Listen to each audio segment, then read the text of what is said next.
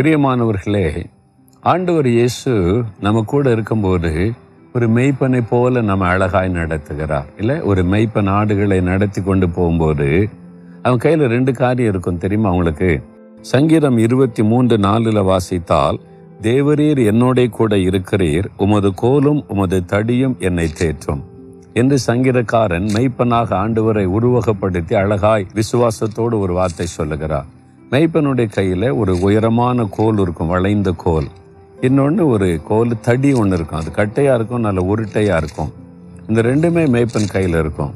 நம்முடைய ஆண்டவர் கையில் இந்த ரெண்டு இருக்குதான் அந்த கோலும் தடியும் என்னை தேற்றும் அப்படின்னு சொன்னால் அந்த ரெண்டு மூலமாக ஆண்டவர் நம்மை ஒன்று கோல் என்பது ஆடுகள் வந்து தழைகளை மேய்வதற்காக மரத்திலிருந்து இலைத்தலைகளை பறித்து போடவும் அவைகளை தாழ்த்தி கொடுத்துட்டா அவங்க போய் அந்த இலைத்தழைகளை அது சாப்பிடும் ஆகாரம் கொடுப்பதற்காக. நாங்கள் சின்ன வயசில் எங்கள் வீட்டில் ஆடெல்லாம் வளர்ப்போம். முக்கியமாக அந்த கோயில் விசேஷத்துக்குன்னு ஆடு வளர்ப்போம்.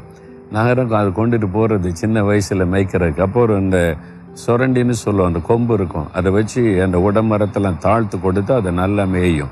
ஆகாரம் கொடுப்பதற்கு அதற்காக அந்த கோலை அந்த மெய்ப்பன் பயன்படுத்துவான். தடி ஒன்று இருக்கு பாருங்க. இந்த தடி எதுக்குன்னு சொன்னால் ஏதாவது கீழ்ப்படியாமல் ஆடு அங்கங்கே துள்ளி ஓடிச்சுன்னா அடி கொடுப்பான். அந்த தடி ரெண்டு காரியத்துக்கு பயன்படும். ஒன்று அந்த ஆடுகளுக்கு ஒரு ஆபத்து வருது. கரடியோ ஓனாயோ அது துஷ்ட மிருகங்களோ பிடிக்க வருதுன்னா அந்த தடியை வைத்து அதுக்கு விரோதமாய் வரக்கூடிய மிருகங்களை தாக்கி தன் மந்தையை பாதுகாக்க பயன்படுத்துவான். அதே சமயத்தில் சில ஆடு கீழ்ப்படியாமல் அங்கங்கே ஓடும்.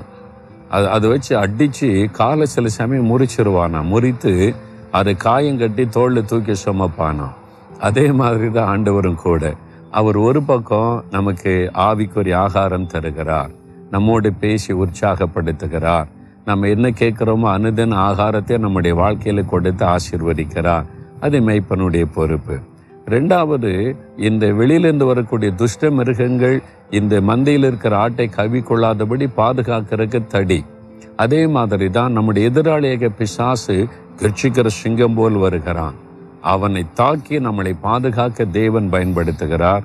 சில சமயம் நீங்கள் கீழ்ப்படியாமல் ஒழுங்கா பைபிள் வாசிக்கிறதில்ல ஒழுங்கா ஜெபிக்கிறதில்ல ஆண்டவர் விட்டு வழி விலகி போகிற மாதிரி துஷ்ட நண்பர்கள் தவறான பாதையில் போனால் அந்த கோலை வச்சு அட்டி கொடுப்பார் பாருங்க. எதுக்கு? வலிக்கும். சில சமயம் அது கால் எலும்பு முறிஞ்சிரும். ஆண்டவர் பாப்பாரு நீ என்னை விட்டு வழி விலைக்கு போனேன் அழிஞ்சிருவ. அவன் ஓநாய் வந்து கரடி வந்து சிங்கம் வந்து உன்னை முற்றிலும் அழிச்சிரும். என்னுடைய பாதுகாப்புக்குள்ளே இருன்னு சொல்லுவதற்காக அந்த கோலை வச்சு அடித்து சரிப்படுத்துகிறாரு. நம்ம ஆண்டவர் அப்படி செய்கிறார்ல ரெண்டுமே அவசியம். அதனால் ஆண்டவர் கையில் கோல் மாத்திரம் இல்லை தடியும் இருக்கிறத எப்பவுமே கவனமாக கொள்ளணும். நம்ம மேல உள்ள அன்பினால தான் அந்த தடியை கூட அவர் பயன்படுத்துகிறார். என்னுடைய பிள்ளை வழி தப்பி போயிடக்கூடாது. பொல்லாத சாத்தான் வாயில் அகப்பட்டு கொள்ளக்கூடாதுன்னு சொல்லி. ஆனால் ஆண்டவரே உம்முடைய கோலும் உம்முடைய தடியும் என்னை தேற்றட்டும். இந்த ரெண்டுமே என் வாழ்க்கைக்கு அவசியம். இவர் நல்ல மெய்ப்பன்னு சொல்லி பாருங்க அழகாய் நடத்துவார். தகப்பனே நீர் எவ்வளவு அருமையான நல்ல மெய்ப்பன்.